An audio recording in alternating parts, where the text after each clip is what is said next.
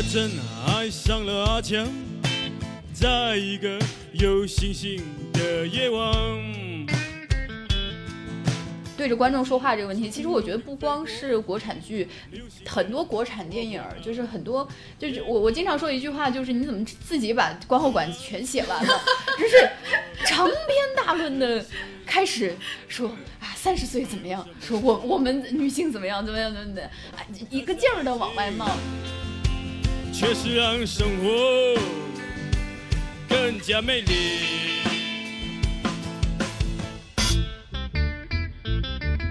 钱等于尊严和歌颂物质这件事情，我认为，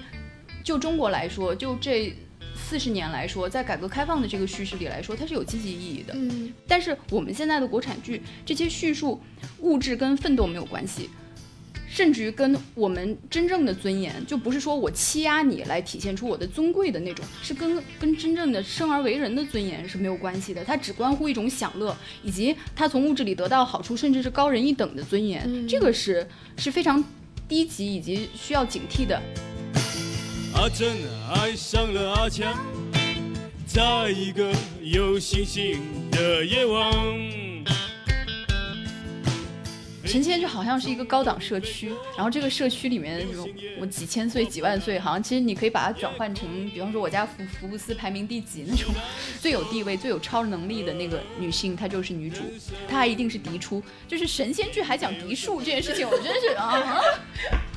你看《西游记》也没有看到神仙讲嫡庶，对吧？确实让生活更加美丽。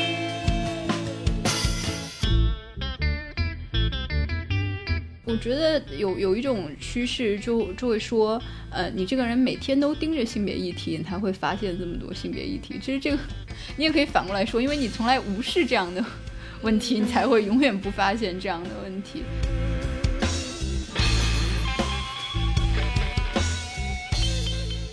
听众朋友们，大家好，欢迎收听新一期的随机波动，我是张之启，我是打酱油的建国，我是打酱油的视野，怎么都是打酱油？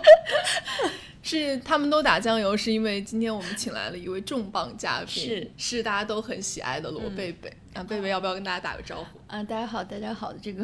我也不确定是不是大家都喜欢我，我觉得有挺多人想骂我的。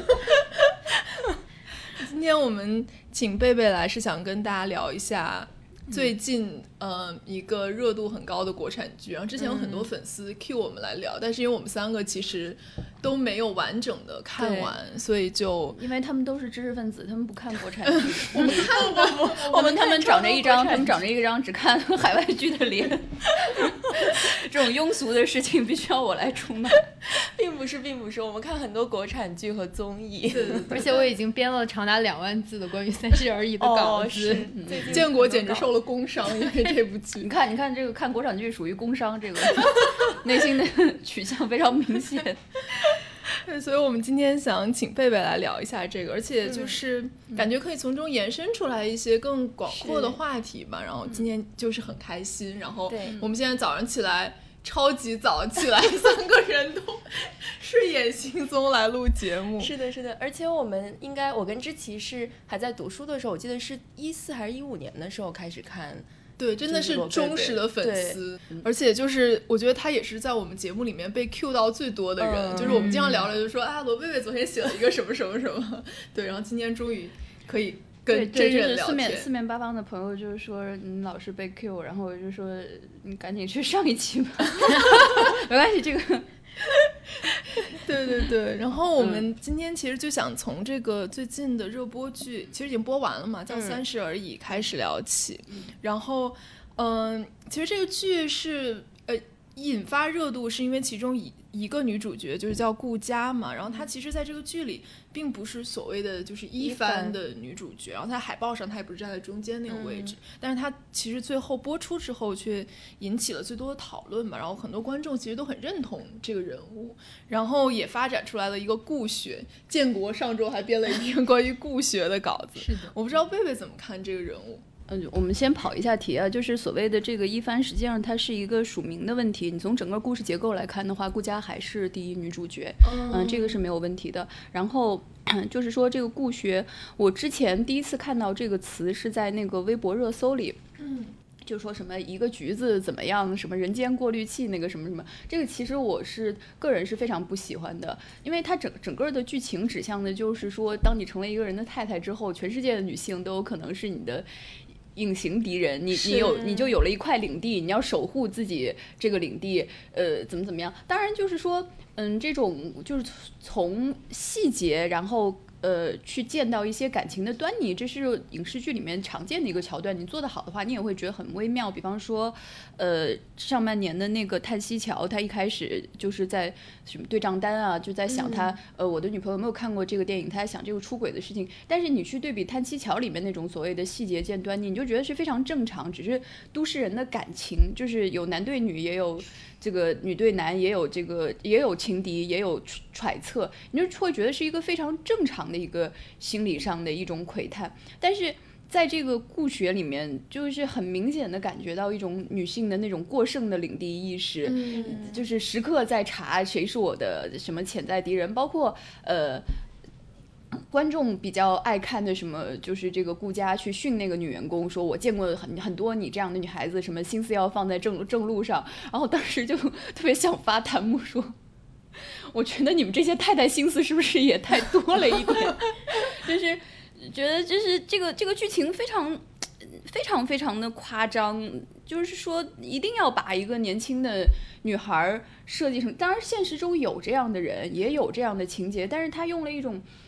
很极端的符合一个网络帖子里的想象的情节，一个符合一个这个朋友圈里面所所谓的绿茶测试题想象的这样一个情节，而不是真正的。比方说，我们说像福斯特医生，她发现丈夫可能出轨之后，她满脑子想的都是头发、什么唇膏、什么，她在想我的丈夫有没有背叛我，而不是说想这个世界上哪个女人是我的敌人，这个感受是不一样的。这是我对顾学的。第一印象，然后，嗯，之前你也跟我交流过，说他是不是一种，呃，国产剧里面的工具人，一个非常强大的一个优秀的中产阶级，呃，而我恰恰是认为，实际上你有这个印象是被这个剧它在社交网络上造成的话题和呃普最普遍的观众的理解的导致的一种误导。实际上，如果这个剧它没有那么多社交网络的话题，如果你从头看到尾的话，呃，至少像你这样的观众，你不会觉得他是一个全能的人。事实上，他的问题也是非常明显的。嗯，比方说他是那种呃成功学和鸡汤学塑造的中产阶级。就是有一幕，我觉得特别好笑的，就是她跟她老公说：“你现在有脂肪肝了，所以你不能吃晚饭。”首先不吃晚饭，这个本身就是很有伪科学的嫌疑。你必须要严格的遵医嘱，才能看到你的食量。大部分情况下，医生是建议我们正常吃一日三餐的。然后其次，他说，二他激情澎湃的说，这个是国外现在。最流行、最科学的健康方法，你听这几个词儿，你就觉得你仿佛看到了一个电视直销。然后他接下来又说，二十一天人就能养成一个重新、全新的习惯。那你就 我们这个都是都是被那个反复的塑造自我毒打过的人，谁都没有养成过任何新习惯，是吧？我觉得他他其实这一段非常非常有意思，就完全是现在每天嗯那种焦虑的崇拜成功的一种一种都市人，而且他的。呃，那种激情也来自于他短暂的成功过，比方说他挤进了一个全市最好的小区，他处在那个上升期。比方说我们看到那种正在升职加薪的人，他听那个知识付费的时候，他也挺激动，他也觉得我我十天也能看完十本书，是吧？就这样，就就是那种状态。其实这个是一个很有意思的细节，包括他最后实际上是被他这个社交毒打了。嗯，他没有从这个社交圈里面无穷无尽的获得了好处，相反的，别人是认为你不属于我们这个阶级，我们想把你踢出去，我甚至愿意做个客把你踢出去。但是这个情节本身是离奇的，但是他的指向其实是没有问题的，就是说你太呃崇拜于。这一套的都市病，实际上你最后也会被这个都市病受害。这一条脉络是清晰的，以及他最后的结局是他去山里头做茶了，他苦心把自己的孩子送进最顶级的贵族幼儿园，但是他选择把他带出来，带到自然里了。你单拎这些线看，它都是没有问题的。问题在于。嗯，第一，他叙述的不够仔细，他在这个价值观演变上，嗯，编剧自己的心理其实也没有很明确，因为他常常在摇摆，他有的时候跳出来看，他可能觉得顾佳这个人他也是有一些毒食病的，但是他一旦在描摹财富。在展示他的这个生活的优越的时候，那种笔触又情不自禁地带进去了一种嗯、高级中产的一种优越感，去展示这种优越感。嗯，而他最后传递给观众留在社交网络上的只剩下了后者，就说很少人去想顾家的焦虑和顾家的问题，大家想的都是哎这个人呃真好，他真成功怎么怎么怎么，以至于到最后呃观众为什么受不了这个结尾？他们是觉得费那么大劲，怎么怎么离开上海了？那不是白忙了吗？就实际上编剧想要做的这个治愈都市病。回到自然里，这个这个这个设定已经完全就完全失效了。嗯，这种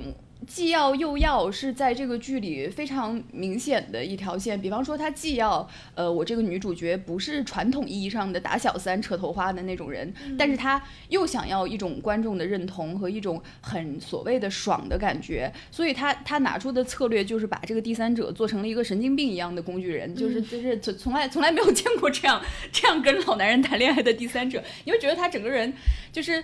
他是负责挑唆起观众的仇恨和厌恶来来衬托顾家最后的爆发的，因为如果是一个这样体面的有教养的女性，她就不会去打小三了。但是最后的最后她为什么打小三？因为这个小三去对她的孩子使坏了。这个剧一面一面这个女主角说，呃，我我的丈夫出轨了，我不会找你的问题，我会找丈夫的问题。另一面她确实有一个名场面，就是她扇了这个第三者一巴掌。那她出师的理由就是说你这个祸害到我的孩子了。但是大家都明显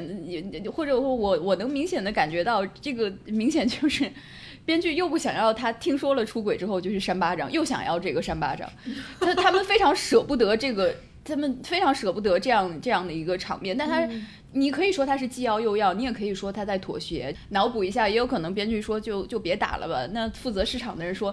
那还是得打这一下子，你想办法怎么打出去吧。在你的逻辑之下，也有可能是这样的剧情，也有可能是，我我们不知道这一幕是怎样发生的，但它的结果就是他两头都占，而观众记住了其实是打小三，而不是这个女主角有一句台词说：“我不会追究小三的责任。”嗯，对，我觉得我其实，在看这个角色的时候，我觉得他确实是编剧是有有一些批判性在里面，他在讲这种嗯、呃所谓的中产阶级的精英妈妈，他们是。处在一种如此的焦虑和如此不安全的这样一个环境里面，但是我也是感觉像贝贝说的一样，就是他在放出来的时候，好像观众 get 到的不是不太是这一层，就是 get 到的是天呐，我也好焦虑，那我我要怎么能像他一样更自律、更努力？就是我感觉好像这个批判的视角没有太传达出去。对，这个跟他的叙述有关，跟他的态度摇摆也有关。比方说，在叙述的时候，你是一开始就在他的绚烂之下藏一些危险的伏笔，还是说你忽然就是说这几个太太把他算计了，这个效果是不一样的。嗯，他基本上在他描述他多么的所向披靡的时候，你是看不到他的伏笔的，看不到一些危机的。嗯，然后你最后。忽然来了一个危机，然后还得让他绝地反转，还得让那几个工具人富太太说：“哎呀，这个女人呐，要看她蹲的有多低什么。”然后就，就是实际上你还是在歌颂这个这个这个这个所谓的大女主的强大。呃，然后在现在社交网络上还有一个趋势，就是说你什么事情都是混在一起讲的。比方说我们在讲顾家夫妻这对呃这对所谓的中产夫妇他的矛盾的时候，你会说其实这个妻子是。有他自己的问题，或者至少说他们的价值观冲突非常大。但是观众在一个强烈的情绪下就会说啊，那顾家有错吗？顾家把全家都照顾好有错吗？怎么怎么样？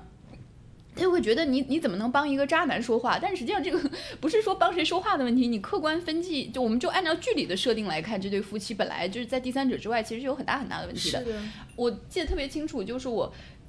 因为隔三差五想去看看豆瓣那个那个论坛里面，他们现在一个剧都会有一个论坛嘛，就是大概的舆论状况，就会发现非常的呃参差百态。就是豆瓣当然早就不是一个文青社区了，那个里面会有很多就是比较普遍的那种观众的意见，就是很很多样性，就是大部分其实都是以骂渣男为主，但是其中有一个用户说，嗯，我觉得我妈就是顾家，她很好，她。她每件事儿都对，但是你就觉得你被他控制了。嗯，我也不会快乐，我到二十七岁也不会快乐。我要么变成我妈，要么变成他的控制的一个人。其实这个观众说的非常好，就哪怕编剧没有把这条线写好，他也是他也是留了呃嗯这个这个妻子，她因为自己太过优秀，其实她不知道怎么样跟丈夫、孩子，包括她的孩子长大之后会什么样。那个帖子就说，我觉得你们现在说这个徐子言是全剧唯一的好男人，他他长大了之后也也也不会快乐，因为他妈妈能把一切都安排好。但是就是说，其实这部分是很有意思。如果他写充分的话，以及如果他写充分的话，那么他们最后回到这个茶山里去离开那个贵族幼儿园。其实是还挺有意思的，包括我觉得现在对于幼儿是一种过度的教育，孩子就应该放出去玩儿，所以他我特别能理解，就是从我自己的生活经验，我特别能理解这个女主角为什么最后把孩子带出去，但是这些其实编剧都没写，或者说这个电视剧没写吧，因为电视剧是一个集体项目，嗯、就导致观众沉浸在这个顾家好棒，这家好有钱的情诗里面，整个的出不来，嗯对嗯，我觉得刚贝贝其实有讲到说，就是他其实因为电视剧是一个集体项目，它所以它需要顾及，就是一方面是内容，可能编剧的创作，另外一方面有市场嘛。嗯，我觉得给我的一个感觉就是，就是有的时候，比如说剧里的人物他在讲话的时候，他其实不是对着他对面的人在讲，他是对着观众在讲。嗯，就是他是对着微博热搜在讲对，对对，就是就是你刚刚讲到那个，就是顾佳到她到她老公的公司，就是跟那个女生说话。我觉得她说的那一段话，就完全是对着大家在说。她说：“我觉得社会上有你们很多你们这样的女孩子，就是所以给给我的感觉就是，有的时候我看那个对话会觉得很跳脱，就并并不觉得他是在这个剧的这个剧情发展之下做出的一些对话，而是说对着。”就是他们可能内心，就像你刚刚说的，比如说微博，或者说更广阔的一个大众。对，其实他办公室找绿茶这段戏，其实还有一个让我不太舒服的地方，就是我们现实里真正的情况是，女性在被高位的男性职场性骚扰。的，嗯他这样一说，就整个改变了这个叙事。Me Too 的意义就是在于把过去这个心机女上位的这一重叙事给打改破了，对改回到让女性来发声，说我们面对的是什么样的情况。当一个位高权重的男人让我做什么的时候，即便我很成功，我是不是有选择的？就这个叙事。国外再往回拉，我们再把往往刻板印象拉，这是是这是让我很难受的一个地方。这个剧情就就非常离奇。你说，当一个心机女准备上位的时候，她真的要投资这么贵的橘子吗？她为什么不直接只 简单只给一点去，用一些更激烈的手段，是吧？就是感觉这个投资性价比很低，就是就是完全是为了迎合网络想象，呃，来来来写的一个桥段。就我最近经常说的，就是朋友圈看到的所谓绿茶测试题，就是每每一题都会很让我生气，说什么擦什么什么样的唇膏是怎么怎么样，就是他他们比方说他们可能认为这个绿茶是不会。擦这个艳红的唇膏，也不会擦豆沙的唇膏，它可能是要那种粉嫩的，就是所谓直男斩逻辑什么这种。但实际上这个就非常非常的无聊，因为你这个唇色跟这些事情有什么关系呢？还有什么用用什么头像的可能是绿茶，然后就就看得满脑袋问号。他他一面一面在这个。塑造这种完全不成立的错误逻辑，其实一面它真正强化的就是说，嗯、让女性都去摆正自己的这个领地意识，然后去、去找周围谁是我的敌人，这是我非常非常厌恶的一点。就我好像前几年。微博上隔三差五的就会有这个拧瓶盖争议，这个坐做坐副副驾驶驶争议，就对就会实际上你你你是给那些对你老公一点都没想法的女人造成了很多困扰，对吧？这干干什么玩意儿？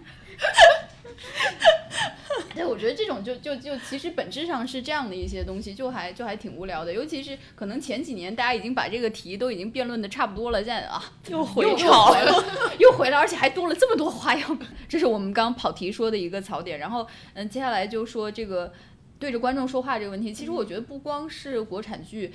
很多国产电影儿就是很多，就是我我经常说一句话，就是你怎么自己把观后感全写完了，就是长篇大论的开始说啊三十岁怎么样，说我我们女性怎么样怎么样怎么的，啊一个劲儿的往外冒，因为你知道你看日剧，它可能比方说四十五分钟只有三句话是。比较点题的，适合截图的，而且就是在他自己的逻辑之下就，就也还好。而且他的那种京剧不是一个那么外放的京剧，比方说他会讲什么猫啊、狗啊、什么罐头啊，这样来完成这个京剧。你明白我的意思吗？就是它是一个在生活情景里有衍生意义的，而且是一个比较藏着的，需要你去体会的京剧。而嗯国产剧是就是直抒胸臆的、直奔主题的、分分钟扣题的，在在那儿给你写观后感，这个是是这个本身就是一种创作上的坏习惯。然后加之他现在呃从市场化的考虑是有一个讨好社交网络的一个需求的，那他就会变成你会觉得他好像是在。嗯说给观众听，就是在他他期待着观众在边看。边看电视剧的时候就就边发这个弹幕说，哎呀，这这段说的真好，他他说说顾佳说的对，他他他就准备是要这个东西。嗯，我觉得这个剧里其实还有我自己觉得可能还有一个主题，就是刚才我们聊到嘛，就是说他其实顾佳其实是一个相当于三个主角里面他是最有钱的一个人，然后他是想方设法想要挤进一个上层社会的这样一个女性，然后其实这个也可以带到我们想聊另外一个话题，就是说国产剧里是不是有一种富人认同的问题？然后就是因为之前我看到很多人都把它跟这个《欢乐颂》呃，把这个剧跟《欢乐颂》相对比嘛，因为它其实都是一个相当于女性的群像的这样一个作品。然后我我觉得《欢乐颂》里面其实比这个里面更典型一点，因为它里面实在是对富人的认同是过于明目张胆，然后是 全方位的这种认同。然后包括最近我也在看毛尖的一个新书嘛，叫《凛冬将至电视剧笔记》，他就写了说过去大概二十年，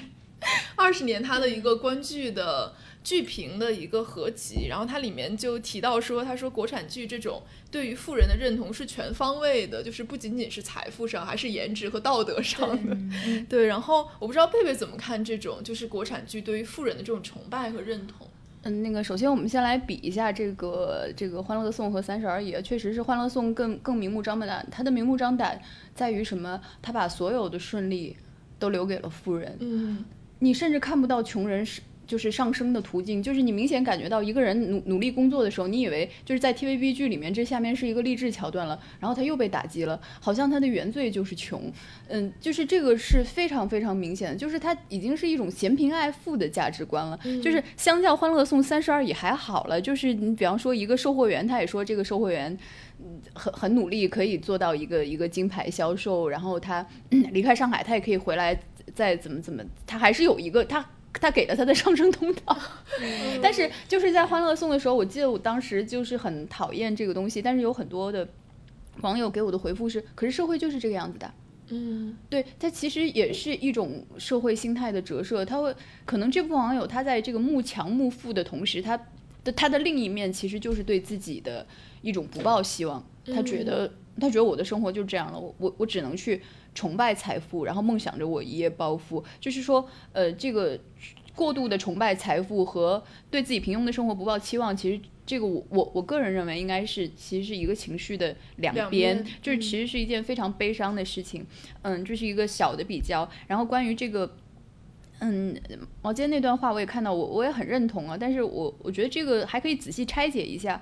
为什么会有这种东西？因为我们的社会现状是钱等于尊严。嗯你你的现实就是，当你有了更多的钱，有了更高的消费，你可能得到那种尊严感就更多。嗯，我我前两天正好看到一一个一一个说法，就是说你出国，你到日本，你到欧美，其实你很难看出来街上的人是干嘛的，就是嗯不管是白领、蓝领或者怎么样，大家好像坐在地铁上都一样，走在路上都一样，去吃便当都一样。但是你在中国，你可以很明显的从外表和精神状态，你就大概判断出他们的社会身份。嗯嗯，这个是一个其实对我来讲其实挺挺刺痛的一个论述，就是啊，我们的社会竟然标签都是写在脸上的，但但是事实如此。比方说，我们经常看到一些那种。嗯，说我这个消费多么的令我满意，我买了一个东西多么令人令我满意的时候，他们走向的叙述是这个东西给了我更多的幸福、快乐和和尊严。嗯这个是一种社会的一个一个集体的一个潜意识。然后另外一方面，钱等于尊严和歌颂物质这件事情，我认为就中国来说，就这四十年来说，在改革开放的这个叙事里来说，它是有积极意义的。嗯比方说，我切身的一个感受就是，我是一个很典型的县城女孩儿。当我从我的家乡到嗯换城市工作，到越来越接近一个比较都市的生活的时候，我能感到它给我的自由更多，以及我会。我甚至到现在为止，每一年都在体会我小时候看的那些海外剧，它到底是什么？就大家为什么要去喝咖啡？为什么要走地库？就这些东西是你就是其实是很悲伤的事情。像我们已经是很幸福的一代人了，但是我们仍然要花这么多年去体会这种生活上的差距，这可能是别人已经体会过几十年的。呃，我还有有一直就有一个想法，就是说一旦我看到嗯。港台也好，海外也好，那种六七十年代的那些呃流行的事件，我就会想，这些人跟我父母一样大，可是我们是这个国家从小吃零食、看动画片、追星长大的第一代人。就你想，这个差距是非常非常大的。去描述这个差距，去体会物质的好处，在呃我们的环境下，某些程度上是是是回到人性、回到现实的一个叙述方法。就是说，吃饱饭是好的，挣钱是好的，能玩儿是好的。这是一个基本的认知，甚至于这是一个到现在为止都需要不断被强化的认知。我很爱看一个一个电视剧，呃，对不起，我忘了名字，就是它是专门讲那个深圳特区改革开放的，就是说，呃，这个特区为什么要做特区？然后它里面就非常清晰的说，深圳的干部去香港，然后就说香港真快啊，每个都那么快，他们每一天都在算那个银行利利息利率是多少钱，所以我们要。我们要给他的钱一定要在工作日之前给完，什么什么什么，这些对没有错，这些都是消费社会的东西，这些都是物质上的东西。但是在某一种思维方式下，你去体会物质的好处是非常非常必要的。但是我们现在的国产剧这些叙述物质跟奋斗没有关系，甚至于跟我们真正的尊严，就不是说我欺压你来体现出我的尊贵的那种，是跟跟真正的生而为人的尊严是没有关系的。它只关乎一种享乐，以及他从物质里得到好处，甚至是高人一等的尊严。这个是是非常低级以及需要警惕的。但是就是说描述物质的好处，这个一方面是我们的社会现状以及我们的过去决定的，它很长一段时间都会存在，以及就是说我们要怎么样去讲这个物质。我认为这件事情是是值得探讨的。比方说，我们小时候看港剧，你不管是什么样的港剧，嗯哪怕一个谈恋爱的港剧，它第一集里面他是销售员，他到最后一集一定是店长，那就是一个 奋斗社会的叙述。但是现在的香港也不是这样了，就是说，嗯，这种叙述，比方说在在在八九十年代，它其实是很激励人心的。是但是现在这种叙述没有了，没有的结果，并不是说我们大家都不要奋斗了，大家起点都差不多，工人也可以很有尊严。我们来讲这其他的事情，不是，是年轻人觉得我的起点是这样，我的终点就是这样，我不相信这些，他们不愿意相信一个清白的成功，所以他们对于电视剧里面那种莫名其妙的走偏道的成功，一点点警惕都没有。相反，他觉得这就是现实。然后他对于电视剧里那种嫌贫爱富也一点警惕都没有，他觉得这就是现实。他在嫌贫爱富里面只看到了，如果我可以做梦，我也想往上去。但是甚至于这个做梦里面包不包括自己的奋斗，都是要打一个问号的。然后还有一个客观原因就是说，我们把目光投向底层，投向贫穷，这是可以的吗？这其实是被限制的，这个叙述是被限制的。当一部分的叙述被限制的时候，那另一部分的叙述它就会不断的扩大，然后这种客观上的限制又去塑造了人的意识。但是最后要说，我们来说人的意识，我们长久以来几千年来的这个思维方式。是不是慕强的？是，绝对是崇拜权力、崇拜强者、崇拜财富。当一个不公平发生的时候，大部分人的潜意识是：那如果我变成站得高的那个人，我就不会倒霉。这种思维方式到现在在微博里面每天都在出现，这个内心的意识也是有的，它可能是和外部环境是在相互塑造的这样一个结果。所以我觉得这个问题可以拆解成很多很小很小的问题。嗯，这个。慕强和仇富实际上是交替进行的没，错，嗯，其实网络上也很容易仇富。他们一边比方说他羡慕欢乐颂的安迪，羡羡慕顾佳能住最好的房子，但是如果一个社会新闻发生了，比方说，嗯、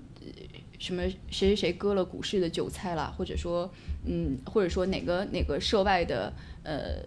家长想涉外幼儿园想涉外考试，最后他被政策给坑了，最后他走不通这条路了。你看评论其实还挺开心的，就会说活该。那那呃是看你看他们都怎么怎么怎么样，就就好。这个时候又想起来为富不仁了，就是其实是非常非常矛盾的，就是说。对自己比自己富有的人，当他遭罪的时候，你感受不到这个罪是一个系统性导致他的错错误，还是他个人的作恶，你分不开这个东西。当一个比自己有钱的人站在自己面前的时候，你又不去想他是他是奋斗得来的今天的钱，还是说他呃剥削大家的钱，还是说他是作恶来的钱，你又分不清这个，你你你又只看到钱了。就每个新闻每个事件里面只能看到一小点，但是这也是跟我上一个说的有关的，就是说呃关注底层关注贫穷这个叙述是被限制的，但实际上关注系统这个这个叙述也是被限制，这也是被限制的。我们我们能充分说的，好像就只有个体了。大家大家就会越来越关注个体。我自己每天也在反复的把这个问题拆成很多遍想，但是至少就是说，我们必须要对自己保持一个警惕。我觉得就是刚刚贝贝讲的，就是比如说现在的叙事里面，穷人是不能通过自己的努力获得一种所谓的成功也好，或者阶级上面的上升也好。我觉得其实他。都不仅仅是这样，而是说你一旦有这个想法，就会被认为是一种僭越。就是你看他对一些非常努力的想要向上爬的人，他其实是非常负面的比标，在很多剧里面就认为说，比如说浣碧，对，比如浣碧，比如说一个凤凰女，就是他会觉得说，啊，你就是想要突破你原有的阶层嘛，你就是想要往上爬嘛。包括一些男性，我记得毛尖在这本书里，他就写那个北京爱情故事，他就说这个他觉得是国产剧的一个转折点，就在这个故事，因为这个故事其实它的结构是一个。我们能够很容易理解的一个很老套的结构，就是一个穷小子和一个很漂亮的女孩子谈恋爱，然后他的哥们儿是一个富二代，而这个富二代看上他老婆，看上他女朋友了。那这个故事可能在过去会怎么写？这富二代肯定是个反派，对吧？总不能让他去当那个最后又抱得美人归，又站在道德制高点上的人吧？但是这个剧就是这样写的，就写说最后这个穷小子就是因为一种心理不平衡而扭曲了，他最后就走向了一种。甚至是犯罪的道路，然后这个富二代反而成了最善良的，然后最后又抱得美人归，然后又占有了某种道德制高点的人。他们觉得，我就觉得说，他有时候甚至都不是说我们呃奋斗没有用，不仅是这种悲观的论调而是一种。有点像是教化的，就从上到下告诉你说啊，你你不要你不要想要突破你的阶级，你就要在那儿原原封不动老实待着。然后如果你要出来的话，你就是错了，你就是扭曲。我觉得这个点就让我觉得更过分一点。对，其实这个也也是跟观观众的这个这个心态呃有关系。比方说，嗯，我我之前嗯转载转载过一个豆瓣作者的文章，写的非常好。他说。过去我们比方说小时候我们幼儿园的时候八九十年代的时候我们我们看的都是觉得穷人几乎等于是清白和正义的，富人就几乎是等于为富不仁的这种。任何故事里面一一对一对穷人的恋人出现了，他就代表着这个人间大爱，然后这个这个富人来来来阻挠他们，最后这个这个穷人会凭着这个精神力量啊，这个这个杰出的这个信念，然后来来获胜。但是现在其实观众。很多观众带入的不是那种最穷最穷的人了，因为大家也都三室一厅了，是吧？开了个房，开开了个车，也也都想上我们县里、我们市里最好的幼儿园了，是吧？他其实是呃心态在向中产转变，那这个时候叙事的逻辑就变成，嗯，富人他因为教养好，从小没有受过罪，他容易变得善良；穷人或者低阶级的人，他由于从小。得到的资源有限，不幸福，扭曲了，所以他，所以他就变坏了。非常搞笑的是，这种逻辑体现的最清晰的是在什么？在那个仙侠剧里，就讲神仙的剧里面。这个我以前也写过，就是说我们小时候看什么都是白娘子，什么七仙女下凡，就是我一定要做人，人可以谈恋爱。神仙都不好，神仙都没有感情，你们是你们神仙不懂，你们不懂爱。然后现在一看都是，神仙跟凡间没有任何关系。神仙就好像是一个高档社区，然后这个社区里面什么，我几千岁、几万岁，好像其实你可以把它转换成，比方说我家福福布斯排名第几那种 最有地位、最有超能力的那个女性，她就是女主，她还一定是嫡出。就是神仙剧还讲嫡庶这件事情，我真是 啊，你看《西游记》也没有看到神仙讲嫡庶，对吧？这个就很奇怪。然后。就是他占有了一切，一切其实是封建家族里面最有利的那个地位，然后他去得到了最好的爱情，他要去教训那些庶出的妄想变成大女主的人，就是嗯，这个其其实还还还挺可怕的。一方面就是说我们确实这观众心态变了哈，觉得自己都是怎么着，我也是。呃，不错的家庭，小康之家哈，我我也不想跟那些比我低阶级的来往，我也不我也不可能跟民工来往，也许他们就是这样想的，只是他们不说，或者说他们可以在那个微博上去给说啊，你看清洁工多么辛苦，点个赞。但是你要让他设身处地的想。你愿不愿意跟清洁工做朋友？什么什么这些，或者说你让他看国外，说我们开始如何为底层考虑，他要说，哎呀，你看国外一天到晚政治正确过头，就这样，或者说他很容易的说，这类人就是就是天生就应该低的，包括种族歧视什么这些，中国人的歧视其实是最多最多的，而且三天两头自以为是的说国外的政治正确太多了，这就是现在就是大家很很自然的去带入一种主流的想法。嗯，我记得很清楚，我以前好像发过一个微博，就是说现在根本就没有。穷小子的爱情了。但是你知道，立刻就有人说，那可是那些凤凰男本来就不值得爱啊。就是说，就是城市里的女孩子，她已经自发的去想。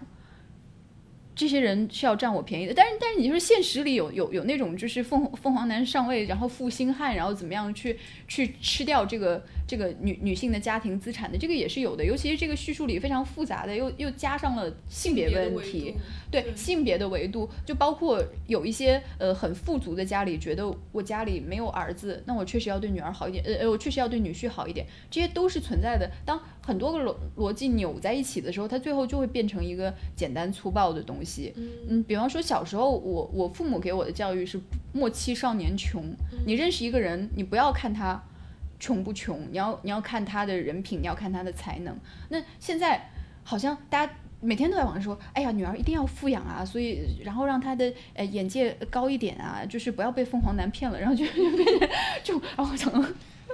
就是就是好像再也没有人说“莫欺少年穷”这句话了。“莫欺少年穷”甚至被变成另外一个逻辑，就是说你不要给那些上位的凤凰男机会，不然他会吃掉你的家。嗯，但这个事情真的有另外一面，就是有一些，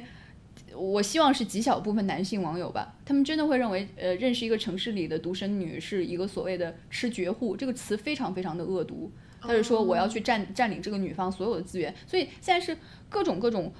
逻辑。自私的逻辑、恶毒的狭隘的逻辑纠缠在一起，然后最后演变出一种，嗯，可能我们我们以过去的以以一种比较所谓的知识分子观点来看，是很狭隘的、很市井的价值观，但是它极有可能是一种民众的一种。集体的一种生生生存经验，他他可能确实生活里也有很多避险的需要，这个你是不能否认的。包括我们之前在说大奶教很很无聊的同时，那你其实也要承认，婚姻内部是有不公平的，妻子受到的欺负是没有办法，他不知道怎么样去给自己伸张正义，从可能整个系统性的从你的单位。到司法部门，到什么什么，大家可能还在一个男权思维里的时候，你你不知道怎么去维权，它实际上是被现实逼出来的一种市井的想法。市井并不是完全等于庸俗，它它也可能是被塑造的，而且这个庸俗里本身可能就是有一种悲剧性的，所以就是。每个问题其实都非常复杂，你要一点一点的去拆，就是不停的换换角度去想。就我经常要提醒自己，当我从 A 的角度想过之后，我们一定要再从 B 的角度想一遍。从从呃，比方说城乡思维想过之后，你还要再去用性别思维再想。然后，嗯，但是其实现在当下网络最缺乏的什么是是一码归一码，就是一个逻辑归一个逻辑，一件事归一件事，它是分不清的。它最后大家其实。最需要的是什么？是三观正。所谓的三观正，就是我看着最顺眼的。你给我一个简单粗暴的逻辑：顾佳是好人，许幻山是坏人，林有有是坏人，这样就可以了。我我不需要分析，呃，这对夫妻他有什么问题？我不我不需要分析，当呃办公室恋情发生的时候，谁是所谓的恋情了？实际上，它极有可能是一个办公室性骚扰。这里面谁是强势，谁是弱势？什么什么什么？这些我都不要考虑。你现在告诉我一个对错，然后我要爽到。嗯。我觉得刚贝贝其实有讲，包括他也有分享自己从小长大的一个经验，就是其实是伴随着改改革开放四十年的这样的一个经验。我就想到毛尖他在之前接受采访的时候有有讲过，就是说现在的一些剧里面对于穷人的这种描写，就很像一种。呃，十九世纪末的那种文学里面，就是可能就是西方的那种文学，当一些穷人或者一些村子里面的人，随着城市化进程，他第一次到大都市的时候，一种震惊式的体验。他就说，其实，在八呃九十年代的这个国产剧里，也有很多这样的震惊式的体验，包括其实有点像贝贝讲，就是说从九十年代到现在，随着发展，其实是呃我们的这种。以前认知上呢，或者说看到西方剧集这些经验，在逐渐和我们生活的这种经验重合，对，但它其实就是。呃，在这个过程中也塑造了很多这样的，比如说对于穷人的描写，或者说有的时候其实是一种对于穷人的比较暴力的窥视，就有点像 poverty porn，就是把穷人的这种体验或者处境当成一种像色情片这样来来窥视的这种感觉。但是另外一方面，我又觉得说，包括毛尖其实他也讲到，包括我跟知琪之前聊也觉得，就是现在对于富人的生活和对于穷人的生活的这种物质描摹，就你刚刚也提到物质描摹，它其实很多时候是不准确的。对，是对，就是他一方面他对于富人，他是一个想象中的富人，但是对于穷人，他也是一种想象性的贫贫穷。就我不知道，就是贝贝会怎么看这个不准确的问题？对，其实其实甚至于在这个不准确里面，我首先要说的是对于富人的一种不准确。嗯嗯，就比方说《三十而已》里面他说的这个阔太故事，其实我们是提前就有看到一些片段，然后嗯就跟同行交流什么的。然后我当时第一反应就是。这个阔太圈的故事不太对吧？因为我也是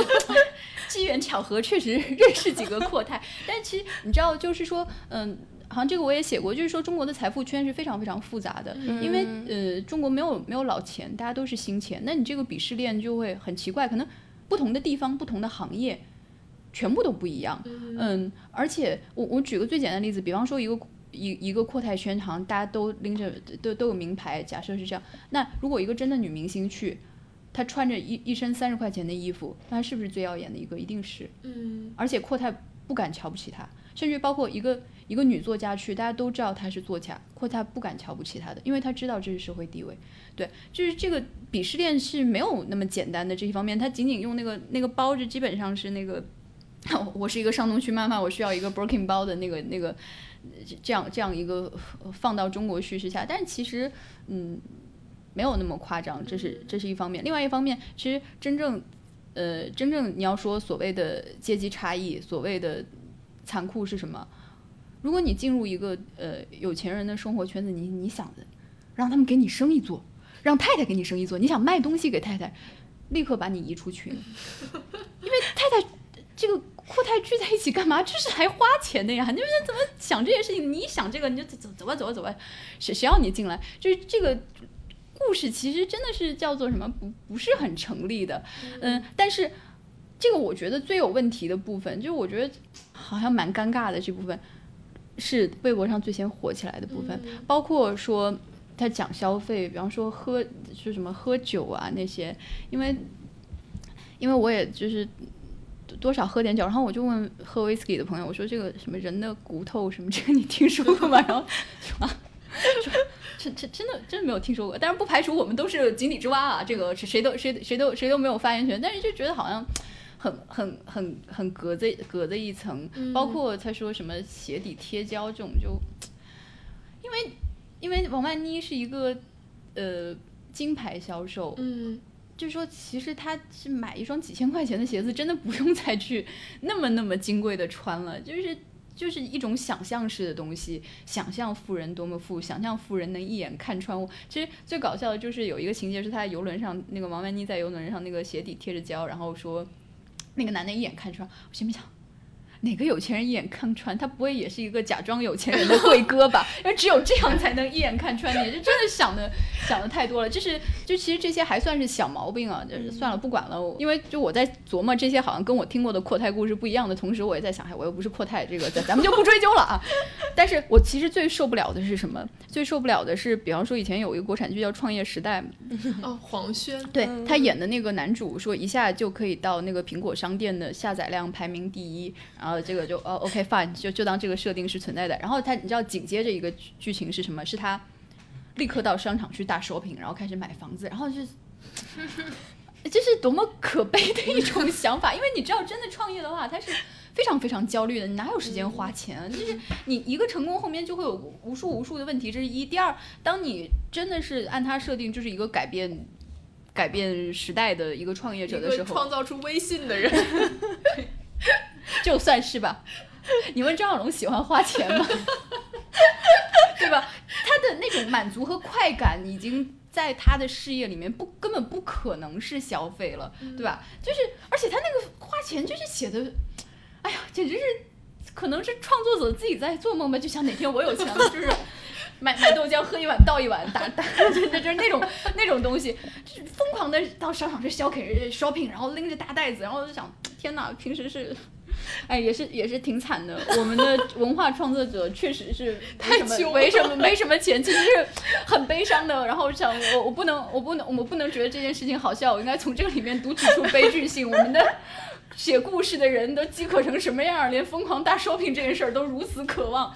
对吧？就是，但是它实际上传递出来的这个是怎么说？很很 sad 吧，就是 脑子里都装的是什么东西？一成功了就是去 shopping，一成功了就是去 shopping。大家一方面我们我们在故事里开始带入有产阶级了，开始带入这个阔家小姐了，开始带入马文才了。但是另一方面，其实我们这才哪到哪儿？大家每个人都做梦去疯狂的 shopping，买一堆名回回来，我要刷辆车，我要刷个房，就永远在想这些事情，就。你很难一方面说对我们是有几个钱了，一方面就是还是很很贫穷，从精神到真正的物质物质，也也确实是是是挺贫穷的。我觉得刚听贝贝讲这个，我感觉我最大的收获就是创作者很穷这件事情，就是因为我那天也在看，就是他最后那个就是毛晓彤那个角色，他的给他的结局不是他什么。呃，卖了两百万，对，卖了两百，我就想说哪有那么容易啊？我觉得就好像说是一个创作者给自己的一个寄，对，一个寄托，就觉得说哦，我这样吭哧吭哧写剧本，然后哪天我也能卖这么多钱。我就是我看到的好像是这个东西，但是它。这个里面其实还有一个问题，就是刚刚我们是讲对那个富人的不准确，但是我们再来讲这个对穷人的不准确。这其实三十而已还好了，就是比方说那个租房子啊，包括什么零食喝水啊，这些还是我认为已经比过去的那个国产剧准确很多了。嗯。最起码可能应该比《欢乐颂》再准确一点，嗯，但是就是这种真正的对于我们现实生活的描写是很缺少的。好，我们就算不能描绘那种特别触目惊心的贫穷吧，你就是这种都市里真正普通白领过的日子，然后大家就就都是那种，比方说每天。吃四十块钱套餐不心疼吗？我想也不是吧。就是包括什么点外卖凑单啦，包括我什么时候应该打车，什么时候应该坐地铁，什么时候我想给自己花钱，什么时候我觉得应该省，就这些微妙的心态，连这种东西都没有。就是你觉得写的特别戳到你心里的都没有。就为什么很多人就是夸那个《三十而已》里面王曼妮她喝那个水，因为她租房子不想买饮水机嘛，她拿那个泵。就连这种都很少，你多一个你都会很很珍惜。当然，现实是阻止你落地落太深，或者阻止你落地，就是可能你最多也就叫。包括影视公司的朋友跟我说，他们现在只能离地半尺，就说我尽量往下沉。但是真的踩在地上，可能可能这项目也做不了了。对，但是就就算你就算好，假设我们都是悬浮的，尽量往下靠，有些是明显可以做的细致的工作，还是。没有人做，嗯，这是一个对穷人的不准确。还有，其实这个不准确里面还包括，嗯，从小就有钱的那种富二代和创业者的心态，他其实也是完全不一样。嗯，我我个人印象非常深的就是，我之前有看过一个周凯旋的叙述，就是说他赚到第一笔钱之后就去逛商场，他感想他其实什么东西都没有买，他感想是原来每样东西我都买得起。就就你知道，这是如果你去描写财富，其实这是一个很更高级的、更值得玩味的这样一个心态。呃，我觉得我作为一个被消费主义也荼毒过的这么一个小女孩，因为我小时候特别特别爱看那种时尚杂志，然后每天每天都在想这个我什么时候能买得起，那个我什么时候能买得起。然后记得特别清楚，我以前看那个瑞丽上呃四百块钱的面霜，我觉得天哪，这个这辈子都买不起，买不起。后来想啊，还好还好还好，我有钱了，面霜还是四百块钱，我也买得起了。就其实这种事情。你就不说涉不涉及贫富，其实这种你要真的去讲消费的话，消费里也有很细致的东西，包括心态的变化什么什么这些东西，嗯，都没有，就是觉得太缺少了。就大家到底在想什么东西？嗯，当然我也知道，就是说，嗯，电我刚刚一直在说电视剧是一个集体创作，就我们有的时候说导演导演脑子坏掉了吗？编剧脑子坏了吗？这其实也是很不公平的，因为。我有个编剧朋友，他就经常说去开会，就是比方说他想写一个女主谈了很多次恋爱，然后开会就被打回来，因为就是可能他们认为是目标受众的一些人反馈过来的意见，就是哎不要谈那么多次恋爱，太乱了，只谈一次就好了，纯洁的爱恋。然后就说啊，那这个那那恋爱不丰富怎么办？就是你就不停的上吻戏啊，就是发糖啊、壁咚啊、胸咚啊什么这些对对对？那我。就是我们其实也可以想象，可能任何一个情节都是这样的，可能市场会反馈给你，那大家还是想看一点适可而止的炫富，因为你炫太过，其实也是不被允许的，是不是要去给观众意淫的做梦的空间？嗯，因为我我就是去年那个有一个李现的那个那个电视剧，他的两个主角都非常有钱，这件事情就很震撼我，就想。大家为什么要带入这种情节？这有什么可以带入的？他们就简直是一个非常无趣的，像一个仿房地产广告一样的一个一个一个一个故事，两个人都很有钱，有房子有车，他们很相爱，这不是广告是什么？你还为什么要看这样的故事？结果我去问很多小朋友，然后小朋友就说：“可是我每天已经很苦了呀，我为什么要看这个？我就想做做梦。”然后你知道他甚至说什么？哎，我觉得像我这样的人也谈不上什么甜甜的恋爱，我还是看女主角谈就好了。就其实我也不知道是应该说说说悲伤呢还是怎么样。嗯，可能确实现实也是有很让大家疲惫的一部分。那这个疲惫的最终选择的出口，如果让观众主动选择，他是选择去审视自己的疲惫，还是选选择完全的幻想去消解自己的疲惫？我不知道大家会选什么，因为我没有一个客观的调查结果。但是我至少肯定，相当部分的人不想再看到疲惫了。所以其实这也是一种观影心态，就是嗯。就我我经常会发现很割裂，就是比方说我有时候发微博说我想看点穷人的故事，然后一部分人说对对对，穷人才是我们共鸣，另一部分人就会立场坚定的说我看自己就够了，不要在电视里看自己了。对，所以这个所有的心态都是到你到一个影视剧项目当中，它就会变成一个面向市场的选择。所以就是有时候我们我们当然就是嗯批批评确实是比创作要容易得多，但是。这个轻而易举的批评也是有必要的，因为你如果不批评，没有警惕嘛。但是另一方面，就是说，呃，现在的生产过程确实是，嗯，比较复杂。嗯。而且我就，嗯，我每次都跟剧方说，不要问我的意见，我的意见不重要。比方说，我认为阔太这个桥段不好，可是阔太很火。比方说，我认为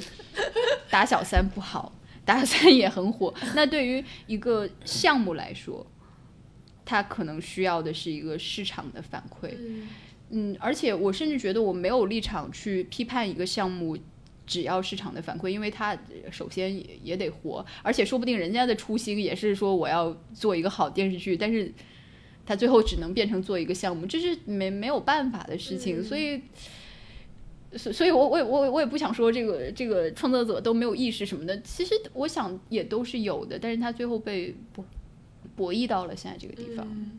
对，因为我前两天看贝贝写那个公号，它里面也写到，就是说其实批批评国产剧的创作者的时候，永远都有一种矛盾的心态嘛。包括这个《三十而已》播出之后，我看我很多就是做这方面报道的那个朋友，其实他们也都展现出了一种非常矛盾的心态。因为一方面大家都看到了说这个剧确实是还是有进步的，就是不管是从价值观、从意识上面，还是说从对一些细节的描摹、创作上面，其实还是比之前的国产剧要好。但是。它仍然有很多让大家不满意的地方，就是刚才我们聊的这些，就是所以大家就会觉得说，嗯。我们到底要不要揪着他这些不好的地方说，还是说我们要让大家还是看到说我们还是在进步，还是创作者还是在努力的？我觉得这个确实是一个比较矛盾的心态，就有点像说我们之前跟那个人物的主笔安小庆聊浪姐，他就说他觉得浪姐是一个不彻底的改良，但是他就说，因为大家都知道环境如此，这个环境可能是很复杂，就是一方面是审查的环境，一方面是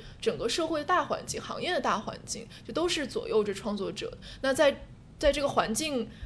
不尽人意的时候，可能很多人的想法是我不太忍心再苛责这个东西。包括我觉得我自己在看浪姐的时候，我也是这样想，我想说歌词都打不出来了，这样已经不错了，就是这种感觉。包括上次贝贝，我看他在那个公号里面就有提出一个问题，他说一部主流的电视剧究竟能在女性价值上前进多少？我觉得这个其实也是，嗯，我觉得我做记者或者我在看这些剧时，我在想的问题，就是说可能过去我作为一个纯粹的。评论写评论的人的角度，我我不会再想说他能进步的，我想说他还有哪儿是不好的，可以拿出来我们讨论的。但现在我就觉得说这个是一个更重要的问题，就是可能很多创作者已经意识到了，我们需要在价值观上，不管是为了迎合市场也好，还是说他们真的有一个自自觉的意识也好，我们应该推进。但是能推进多少，其实还是很困难的一件事情。嗯，我觉得是这样，就是说，还还是那句话，就是一码归一码，它进步的你还是需要肯定。就是比方说，像《三十而已》刚播的时候，很多人就立刻就说：“哎，这就是一个论坛剧，从论坛里来到论坛里去。”那我觉得。这个评价可能是有失公允的，因为如果纯从论坛里来的话，很多细节没有那么细。比方说，我我反复说他这个对一个奢奢侈品收货员的那种描摹，包括他的租房子的那种描摹，包括就是说大家觉得很悬浮的顾家送孩子上幼儿园，其实这个也是有真实的情感可以落地的。这部分你你你所谓的从论坛里来，其实是做不到的。他还是做很多非常细致的功课，你这个是要肯定的。他至少已经比之前的那些细致很多，呃。另外一方面，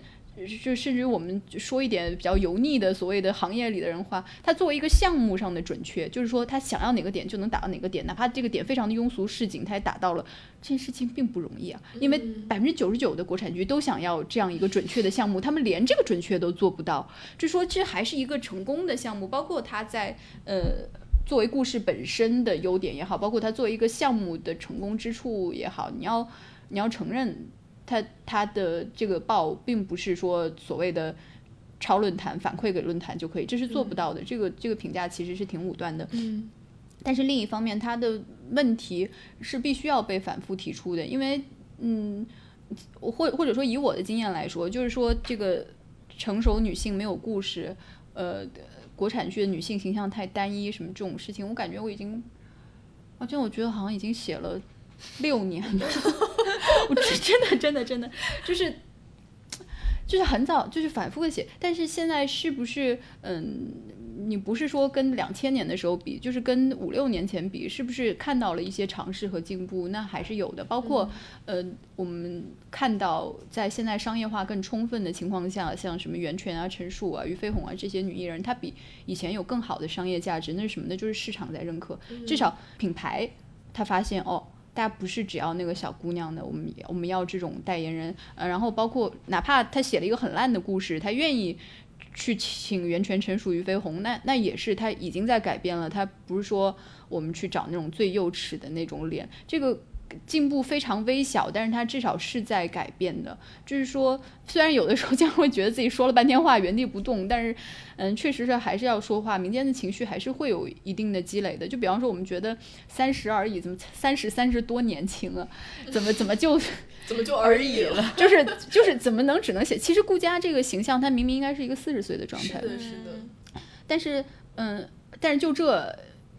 也也也好很多。就包括包括浪姐，她好像最后大家都是女团审美什么，但是她在一开始在第一集的那种轰动，其实也是有启发意义的。包括我在那个弹幕里面看到，就有小女孩说：“我觉得我好像不怕变老了。”其实。嗯，这个就是也还是有意义的，所以我觉得就是夸归夸，骂归骂，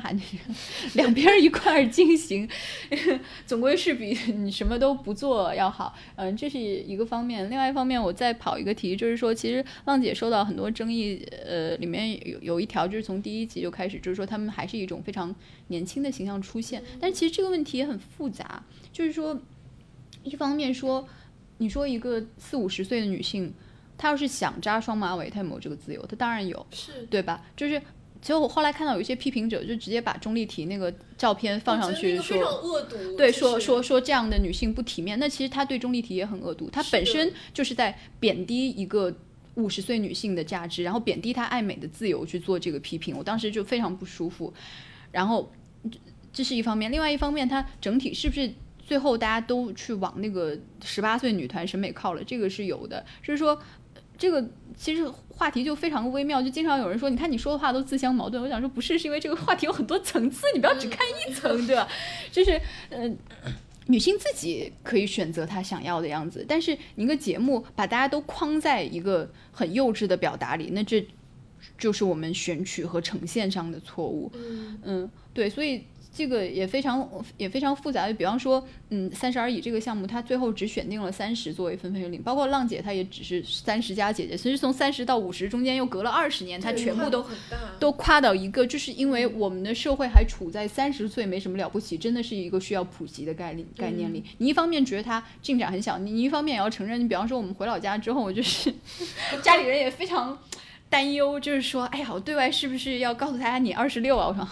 对对对，就是这样，因为他们觉得，他们觉得二十五都是分水岭，因为就是说，嗯，中国是一个其实差异很大的一个社会。比方说，你可能在北京的一个人，你已经活的，你觉得自己心态跟纽约人差不多了，但是你一回老家，发现老家还处在上个世纪，而且活得很自洽，对吧？这是这个是有的。所以说，体量创作者。难处其实是说，我们看一个问题，不要割裂的看，不要只看个案。就是虽然这个系统性的叙述不一定都被允许，但是你系统性的思维要有这个客观条件，造成了它只能迈这么一小步。嗯，就我觉得这个呃两两个方面是是不矛盾的，而且都是非常有必要的。嗯嗯。对，我觉得刚才贝贝讲说，它作为一个项目是很准确的嘛。嗯这个其实也是我们之前讨论的一个话题，就是说我自己会觉得它有一种物料化的倾向嘛，就是生产出太多的短视频和热搜，各种各样的截图话题。然后当时我跟贝贝提前沟通的时候，他就讲说，他对这个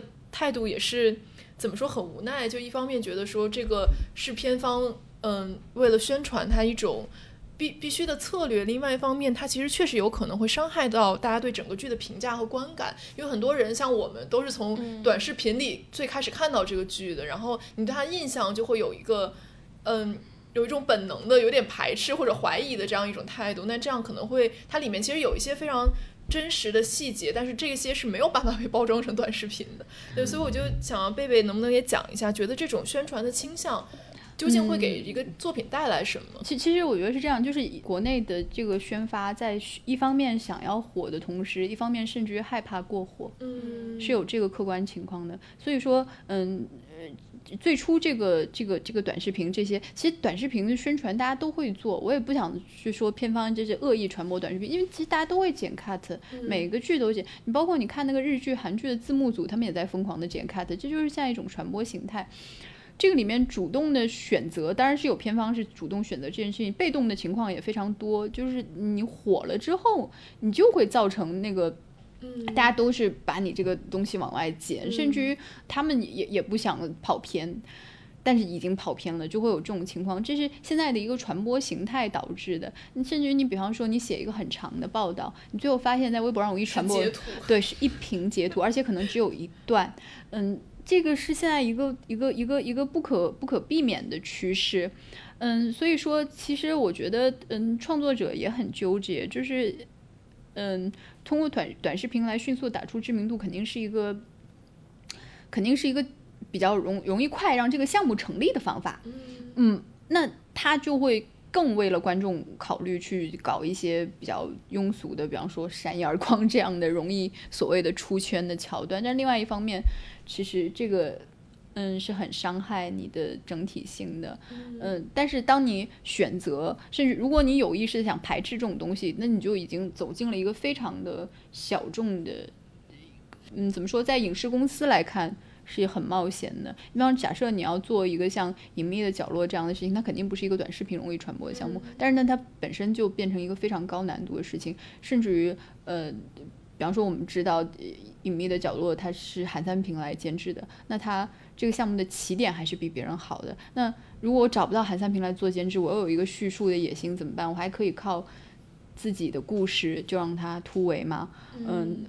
而而且就而且就算我们不说就是哪个项目起点高哪个项目起点低的问题，甚至这里面还有运气的问题，可能有些故事非常好，但是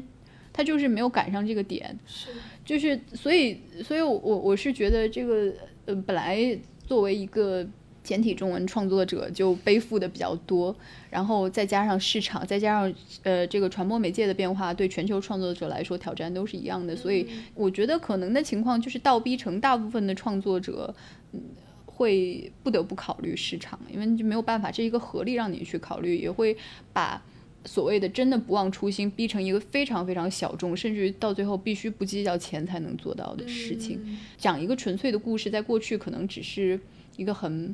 很普通的，不就是没有那么那么小众的事情，它在最后会渐渐甚至于向艺术化、向冷门化去靠拢，会变成它仅仅是一个普通的长故事而已，会会变成这样。但是我觉得这个也是。好像形势如此，没没有办法，所以我就是常常看到很多编剧朋友们，就是就是特别不忍心说这个编剧怎么想的，因为 背负了 太多，然后自己其实也挺穷的，是吧？对我，我其实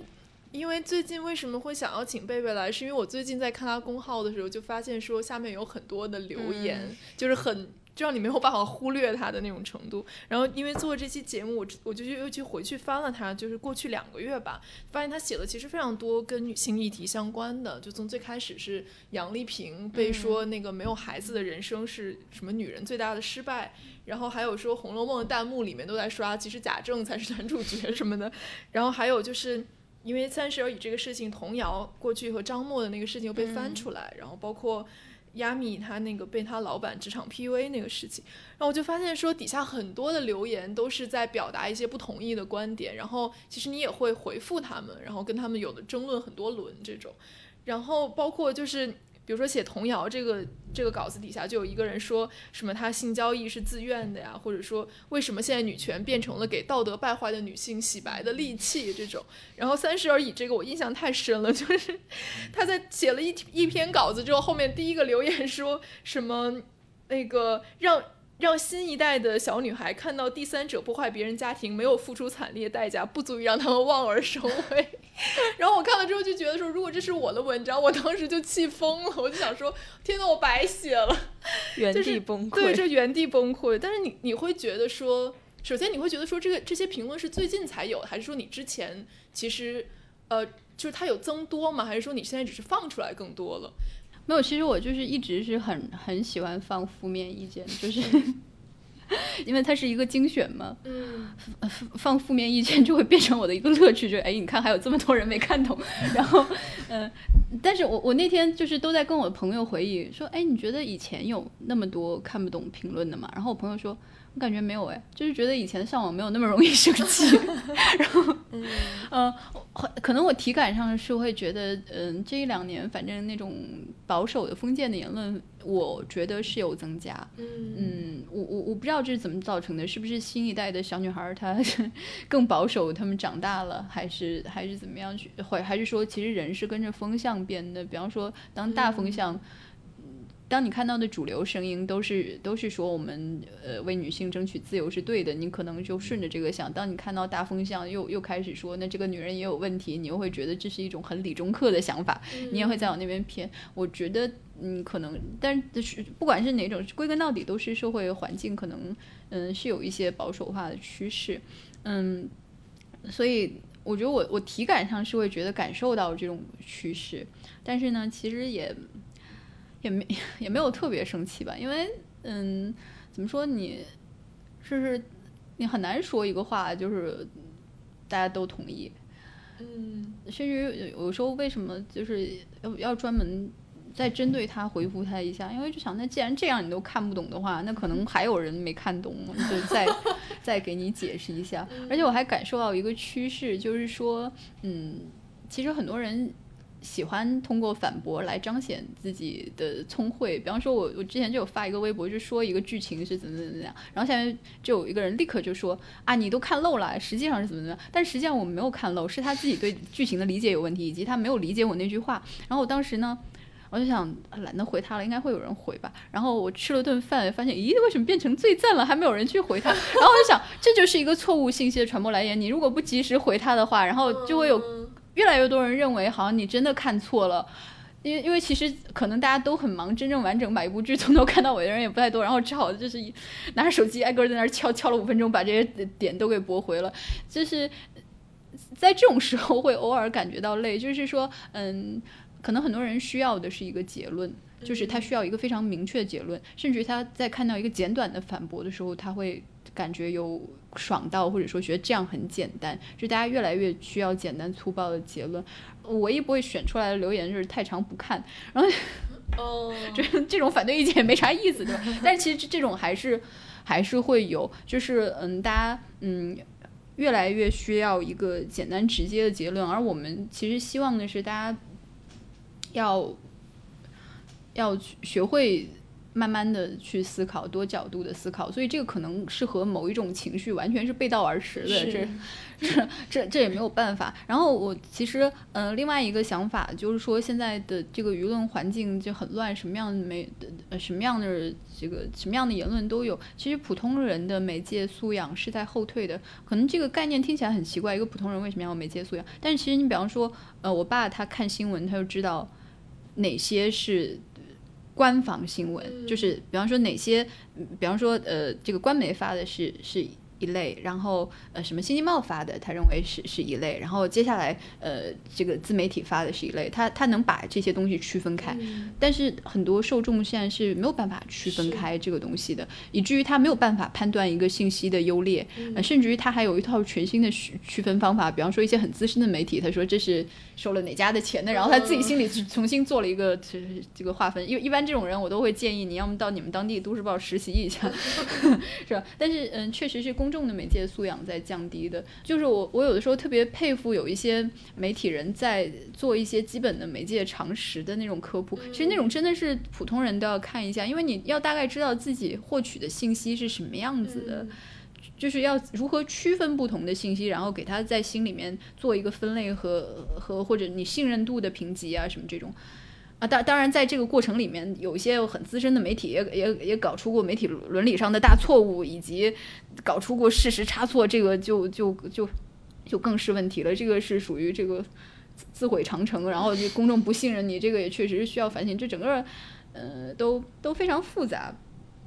但是我还是觉得说。嗯，重复的话就是其实大家能多讲还是多讲点，因为我印象很深，就是之前好像有一个什么什么事儿，就会被某些粉丝追着骂。后来有一个人说，说我从来不评论，但是我今天要告诉你，你不要以为那些人是大多数，大多数是其实是冷静的人才是大多数，只是他们平时不会发评论。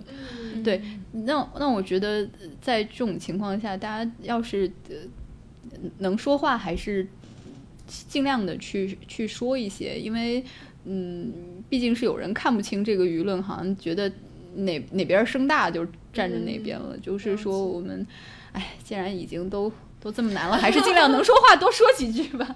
对，对，对。然后，然后再说到这个这个女性主义的议题，好像就是也有人说你现在是不是转型了什么？其实其实不是，只是说这个娱乐新闻吧，确实现在那个轰动的事情没有以前多了。这是一个客观的，是是一个客观的情况。然后其次呢，就是我自己，我想保存一点体力，就是就是想把这个精力用在我特别有感触的地方，而恰恰现在特别有感触的地方，可能剩下这一块儿会比较多。这个也是跟现实相关的，就是嗯，好像以前没有那么多让女性网友好像特别有感触的事情，这个新闻的比例是在增加的，这是一个客观的情况。我我觉得有有一种趋势，就就会说，呃，你这个人每天都盯着性别议题，你才会发现这么多性别议题。其实这个，你也可以反过来说，因为你从来无视这样的问题，你才会永远不发现这样的问题。所以所以我觉得其实这个跟你说我主动想去关注什么没有关系，实际上是嗯客观形势变成了这样，然后你会发现啊，原来有那么多常识大家都不知道，你只好。从头再说一遍，就包括打小三的这个事情，我就觉得打小三这个事情不是已经说了十年了吗？怎么又 开始了？嗯，但是我我我觉得还是还是有还是有一点作用。比方说像林有有这个事情，一开始你看到的主流声音就是去骂他，然后等到这个舆论沉沉淀完了之后，就会有人觉得。对这个角色，对这个完全是工具人的角色和对那个女艺人都是不公平的，这种反弹也是有的。所以，嗯，我还是要说，就是发声是有意义的。一旦你进入了这个这个舆论场，它自己是会相互博弈，然后慢慢的博弈出一个结果，甚至于可能这一时半会儿你都没有办法说服他们。其实也不重要，因为其实说到底，这不是一个说辩论赛谁赢了谁的问题，而是这个事情的逻辑它本该是这个样子，你是你有责任去把它理清。嗯。对，因为我最近看，其实也不是最近了，我觉得最近几年其实都是，就是你公众号下面经常有一类留言，就是说，哎呀，这个号怎么变得越来越女权了，或者说太女权了，要取关了，就是你你就是，或者是他其实论调就是你变了嘛，就是你过去好像不是，嗯，总总在写这个，我会觉得说，就是，就比如说你做一个这种比较强的有价值观输出的公号，你会觉得它给你造成了一些压力吗？或者说你对这样的评论你会怎么看？其实我觉得真正的压力不来不来自于这个，而是来自于一个过去认同你的人，他现在不认同你，他就无法接受这种意见的冲突。嗯嗯，就是这个号原来在八卦前面加了严肃，其实它本来就是就是我的一个直觉，就是说我们应该在娱乐应该去改改变一下娱乐新闻的叙述，而且其实在这个过程里面，我也不认为我一开始就。就不犯错，因为我们对娱乐新闻的叙述实际上也是被塑造的，是在长久的一个厌女的女性凝视下塑造的。嗯，我我自己也是，就是在为报社和杂志工作的时候，我会，嗯，你你比方说，可能我们当实习生的时候，你对很多东西都是无感的，什么大波，什么那种，就是可能编辑放了一个香港周刊的标题，就这样放上去，你会没有感觉。你现在可能就是会反应比较大，这是一个不断的呃。自我学习和和和自我纠正的过程，但是没有经验的小朋友写的稿其实是非常可爱的，因为他有很多就是完全天不怕地不怕的那种东西。然后我就会觉得，我要是 我是又能纠正认知，又 又能 永远初出茅庐就好了。但是这个这个做不到。但是嗯，就是当我觉得我想用自己的方式来写娱乐新闻的时候，它。嗯，本身就是一个想去，嗯，跟以前不一样的这个东西。我当然一开始可能还是有很多很多的错误，是慢慢学习的。包括有时候，比方说我放一张图，放一句话，我当时没有意识到会有评论说，我觉得你这句话也不合适。就其实那种时候是，呃，就是内疚感会比较大。你在自以为自己在纠正别人的偏见的时候，其实你也带着很多偏见。这种过程是，嗯，非常非常漫长的。嗯，我最近就常常在想的就是，比方说那个性侵女童那些事情，就经常有人说什么阴谋论啊、反转啊什么。然后我就在想，如果是如果是十年前、五年前，可能我也会这样想，而且好像理直气壮的想说，我们是不是应该多角度的想想，是不是每件事都有可能？但是，嗯，可能经过很长时间的，其实我我们和读者是在相互。的探索和相互的学习，相互去纠正，然后相互去思辨的过程里面，我我现在就可以嗯非常明确的想到，你对一个未成年人采取一些叙述，这个是本身就是一个有违伦理的行为。可能这种嗯这种结论和思维方式，其实也是要经过很长时间的训练才有的。所以就是说，不同意都是小事儿。我我印印象特别深的是之前呢，我们。杂志去报道那个女艺人冻卵的事情，然后当时有报过那个徐静蕾什么什么，然后徐静蕾她发就是她后来也转了一下那个访问，她自己就说欢迎不同意，我觉得这个态度特别好，就是我现在告诉你我们的想法不是为了让每个人都来同意我，但是我我现在就是这么想的，就是有必要分享，所以这个不同意都是小事，嗯。建国要不要发一下言？沉默了 一期节目的建国，没有，就是因为这，我对我我对娱乐新闻的了解大概就是需要是罗贝贝从零科普那一类，比如他写伊能静，他就很贴心的说，现在零零后小朋友可能不知道伊能静姓伊能，然后曾经跟庾澄庆在一起，然后我就在想，哦，好贴心的背景提示，因为我就是不知道那一类，因为你年轻。那因为我可能缺失了一个 对这个东西好奇。他后来跟我们说，他那篇文章看了五十分钟，因为中间有一个链 接科普伊能静的过去，他又点进去。科普黄圣依。哦，一对对对，然后他就整个学习了五十分钟才看完，觉得非常的烧脑。对，然后刚才你们聊了这么多，我也觉得我的头脑中奔过去了成千成百上千篇。我曾经编过的稿子，然后我就觉得可能我的工作就作为一个文化编辑，跟罗贝贝作为一个娱乐娱乐记者、娱乐写手，还是有一些互相补充的地方。尤其是这些年，电视剧和电影成了一个非常重要的我们能够分析的素材，因为就像你说的，可能更多素材我们也没有空间去分析，所以。中产又是一个很有话题的东西，所以我们这些年其实围绕《欢乐颂》啊，还有《小时代》啊，还有什么《三十而已》写了非常多稿子。然后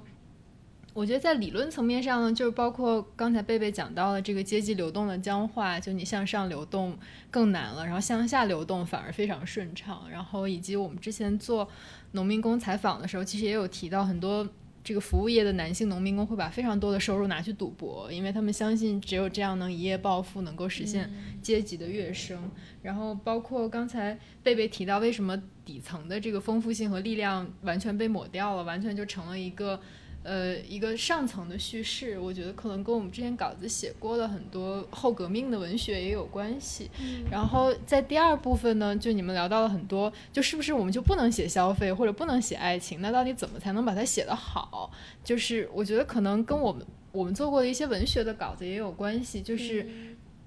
就是你你在写这个的时候，你可以怎么写？就是有一些文本上的细节上的想象吧。然后我就想到，包括刚才贝贝说太长不看和什么女权号，都是我每天文化 每天要收获的评论，每天都会收到这样的评论。然后就坚持发声，还是。有它的意义的吧，然后我我也特别想问贝贝，就是从这个工作的角度上，你每天看这么多剧和综艺，会不会有累吗？劳累？对，这个但是现在压在建国身上三座大山，不是，其实其实还好，因为我我我这个人就是就是一个很很俗的人，就是甚至于就比方说呃，就大家说你为什么要看那么多烂剧？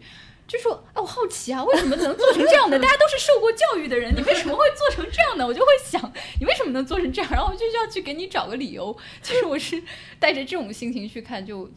就其实还好。但是他刚刚说说就是呃。大家都会收获到很多那种很简单粗暴的评论。我想到之前看到一条微博说，我们以为互联网是把大家的意见都放在一起，我们变得更开阔，但是没有想到有一群井底之蛙相互确认，我们头上的天就只有一个井口那么大。其实我觉得这也是嗯。当下的一个趋势，就是说所谓的各种个性化算法，让你看到的世界都是跟你趋同的世界。你喜欢看什么，你得到这样的信息就越来越多。所以这种情况下，就是我我说的，就是你更要保持一个警惕性。就是说，你其实找认同其实非常简单的，你只要跟。那些跟你说一样话的人，反复大家当每天当复读机和回音壁就可以了。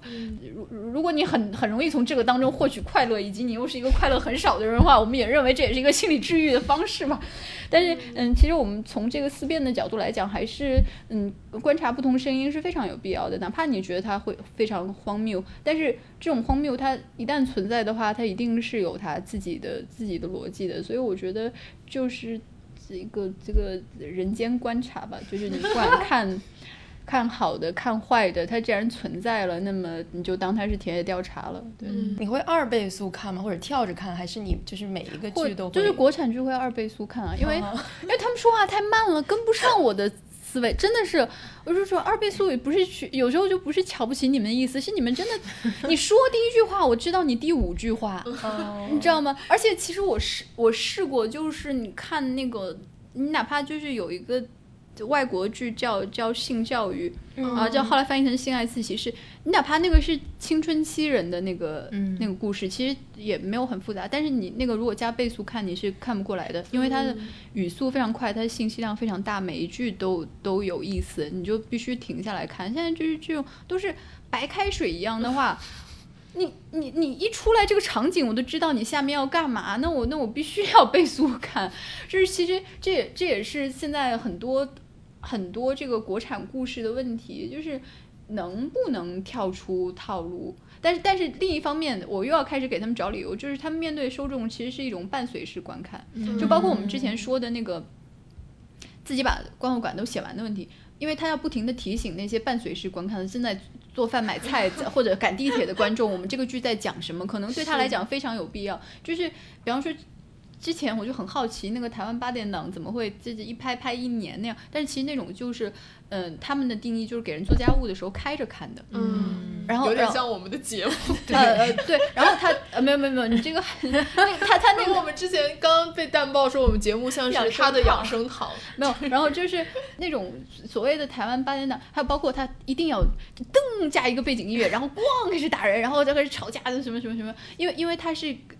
它吸引你的注意力，告诉你要出事儿了。呃，其实甚至不是吸引你的注意力，它是很贴心，它在提醒你，我们现在开始打架了哦。如果你在拖地的话，不抬头看也没有关系哦。就是这种东西，包括很多很多国产剧，它其实是给自己的定位已经是这样了，他们不愿意做那么集中性的信息。这又回到了之前说的，就是你你在落笔的时候，你就要选择清楚是什么一个正常的。呃，有信息量的，在过去算是正常的叙述，可能在以后就要变成艺术了。嗯，对，这是一个选择的问题。嗯，我还想问一下贝贝，就是。一个工作方法上的问题，因为我们要写稿子或者聊一期节目之前，可能要翻箱找柜去，翻箱倒柜去找某本书。哦，他特别想问你有没有一个素材库？对，就包括那些什么被删掉的报道啊，然后截图。其实没有哎，因为因为我我这个人就是很很庸俗，我好像很久就我小时候就在想一个问题：我看过的无用的事情能不能兑换成，能不能按照一比五 兑换成兑换成古诗词？哎，真的就是。就是没用的事儿我全部都记得，你知道吗？就是。我我到现在都觉得很震惊，我为什么要记得二零零一年大家是怎么骂李亚鹏的？我真的每一句都记得。这对他答案就是天赋异禀，不是这不是天赋异禀，我特别想把它兑换成古诗词啊什么的，这种就是以后就要发明一个那种没用的东西的多抓鱼，然后就可以把它卖掉。不是真真的，但但是但是我也给自己找理由，因为庸俗的事情里面也也也也也藏着这个时代逻辑嘛，把它拔得这么高。不是我真就是很很爱看庸俗的事情，甚至就有的时候看一个那个那个那个网红的事情，然后我都会就是很想知道前因后果，然后知道他们在骂什么。所以那种被删已经被人家删掉的微博的截图也是。就通过良好的激励可以没有没有，其实就是你会记得关键词的，就你一旦记得一个关键词，你去搜的话，就是因为因为呃，就是大概十年前我见到一个技术宅说过一句话，我觉得很有道理，就是嗯，其实现在是一个不可被删除的时代，哪怕哪怕删除越来越多，因为你发过的任何一个东西都会有人存，都会有人截图，甚至于呃你说极端一点，现在你你你你搜不到了，但是可能也许在一个国外的服务器上，它永远的躺在那里。对，就是你只要记着一个关键词，它这个东西就有。就还还之前还有人说你怎么留着五年前截图？我说不是我截图的，你只要搜谁谁谁骂谁谁谁就 很简单。所以你当你你批评很多明星之后会有麻烦吗？因为比如我们的媒体，可能你批评一个作家，就会有一连串的什么文学杂志啊，这个这个还是还是这个，哎呀，这知识分子怎么还没有明星心大呢？明星的，而 明星就是一般骂我无所谓，真的真就是当明星其实是是大部分人都还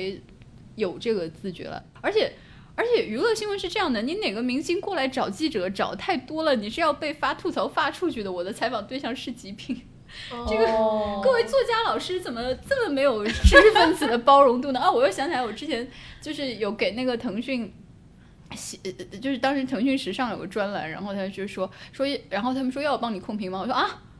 为什么要控评啊？说某某某老师他又不喜欢看到不同意见。我说哎呀，不用不用。然后这某某某老师怎么这样，就一点都不放开。对，我觉得今天跟贝贝聊天，其实我觉得对我来说还挺 inspiring 的。就是一方面，就是我觉得我们是那种特别怕出圈的号，就是我们特别想要在我们自己的圈子里面发声，就很怕遇到一个小粉红忽然来听了我们节目，或者说有别人嗯发表一些没看懂还就是硬要发表的意见，然后我们就会很。很害怕，其实我们不是高高在上，我们就是很害怕，我们害怕，对，就是怂，就很怂。没有没有怂怂是很容易理解的，就是就是我我我我我最我最怕的就是被变成一个靶靶子打，但是，哎，就还好啦，就是他也不能真的来打你，是吧？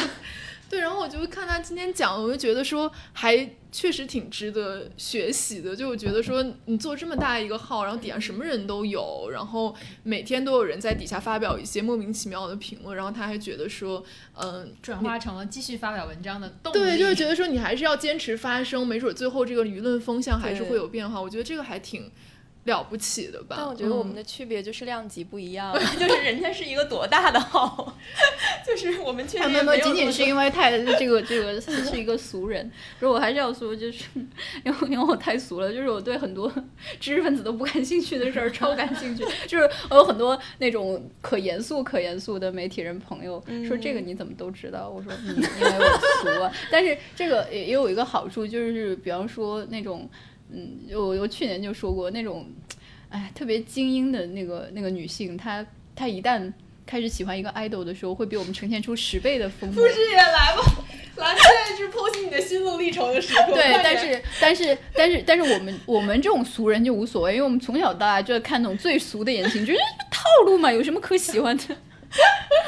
我笑死！你是不是被这个结尾击中了内心？我觉得没有啊，我平常也很喜欢看综艺啊。我觉得我应该是我们三个里面最喜欢看综艺和国产剧的。嗯，因为你的时间不知道为什么总是很多，除了睡觉之外，还可以看很多这些东西。只是最近开始追星而已。嗯，但我觉得还是很有启发了。就是其实我们都是在做内容创作和表达这个事情，尤其是像贝贝刚刚说，就是你要一遍一遍不停的说，其实跟我们也还挺像。对，然后我就觉得说我们的表达者危机好肤浅哦，就是对人家一个号做了这么长时间，然后不停的问题，隔几年就要翻出来再说一次。没没有，其实你从好处好处来讲的话，就发现。这个事儿你把旧稿子贴一遍就可以了。太就会进会会会进入一个循环，然后就搜一下，哎，上一次碰到这个问题的时候我是怎么写来着，再给你们贴一遍。对，我就觉得说，那可能我们确实应该做的再好，就是再坚持一点，就不要总觉得说啊，这个话我们之前都已经写过了，或者说为什么感觉总是在重复自己，就是好像我觉得有时候我们太关注自己了，就是觉得说我我要做什么东西，而不是说我觉得可能他想的是说我们说这话还是有意义的，哪怕对于我们来说这已经是个陈词滥调了，但是对于听的人来说，还是有人没听过，还是有人没听懂，就是我觉得这个还就是我感觉我还是很受启发的。我觉得我的启发就是还是要勇于推翻三座大山。没错，快点跟我们一起追剧。他的三座大山就是什么国产剧、游戏、综艺和游戏，综艺和游戏。不是，其实其实这个还好了，但是就是你你如果就是只只选择看你你自己给自己定的经线之上的，这个也很好，也少了很多烦恼。我们就往上看有往上看的好处，但是就是我像我之前为什么就为什么一直要说的，这这个这个戏明明有很多问题，它只要有一点优点，我还是要往下看，因为人是有看这个自己文化的需求的。哪怕我之前有一个朋友，就是他一开始就是对《三十而已》抱着一个很就是不怎么抱期待的态度，说这个真的好看吗？我说我说。我说以你这个精英视角吧，你可能是不太喜欢看，但是他在国产剧里面已经算不错，而且他可能就是还是会有共鸣，因为他的共鸣性已经非常强了，就是然后他一开始。不不置可否，然后最后看完打了四星。我说，哎，会不会有点高？他说，哎，真的好久没看国产剧，就是你看自己文化、自己环境里的故事，那个感受真的是不一样的。所以为什么就已经这样了，我们还要去关注这个创作，是吧？因为你没有办法剥离这个东西，你离不开它。其实哪怕说你在日剧里、你在美剧、英剧里找到再多认同，其实那个是，你你。还有很多强行附会上去的东西。你看一个国产剧，你哪怕是悬浮的，其实你也你在找出它悬浮的点的时候，你也是在审视自己生活的过程。就是这种自己文化的这种依赖性是没有办法克服的。就是就是真的是一个刚需，哪怕是就像我说的，我见过的最精英的人，他一旦看进去了，他还是会觉得呃本土派的剧有它的必要性。对。从一个要从一个工作的素材转换为一个生活思考的素材，没想到最后成了一个国产剧的推广。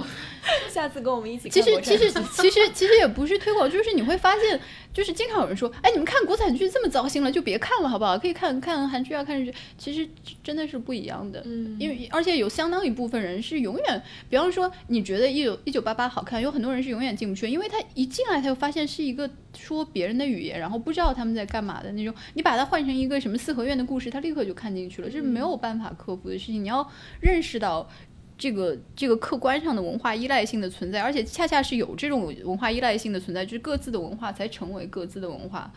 是的，我觉得这个其实应该，我觉得大家都是有一个体会的吧。嗯对，就比如说，我就比较不能看日韩剧。因为我觉得，就首先我不能听懂那个语言，我就觉得我心理障碍就高了一下。因为看英剧、美剧，我基本上就是可以伴随对，不是一直会要看字幕的那种。但是我就觉得那个对我来说门槛就更高，而且他们的社会我就觉得很陌生，就是他有有一些东西，我看上去觉得怎么总演的假假的，但其实他那个社会就是那样，就很客套嘛。然后就觉得说啊，有点障碍，我觉得。对对，这这这个这个也可以就衍生出为什么就是翻拍日韩剧会觉得大家会觉得很奇怪，因为你看似你以为文化非常接近，但是它实际上是差很多的。比方说，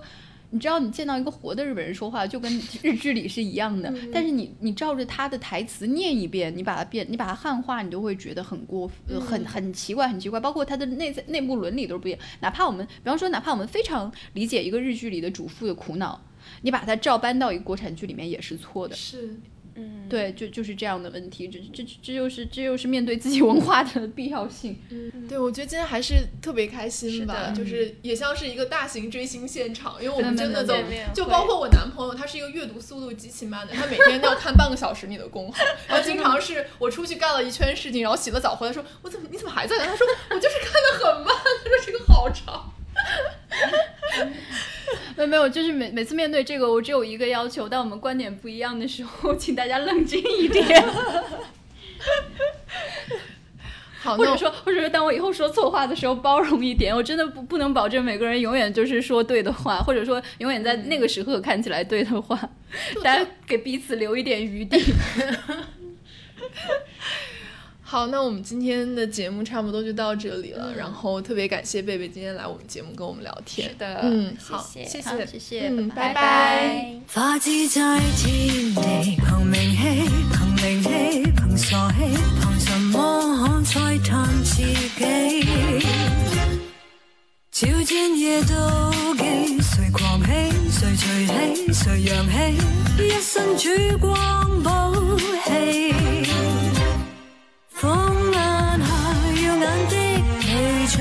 感谢大家收听，你可以在微信和微博搜索“随机波动 ”（Stochastic Volatility） 关注我们，也可以关注官网三 w dot s t o v o l dot club，还可以在苹果播客、Spotify、Pocket Cast 等泛用型客户端收听我们的节目。如果你喜欢我们的节目，别忘了在苹果播客给我们五星好评，也可以通过公众号推送的二维码给我们打赏。我们下期再见。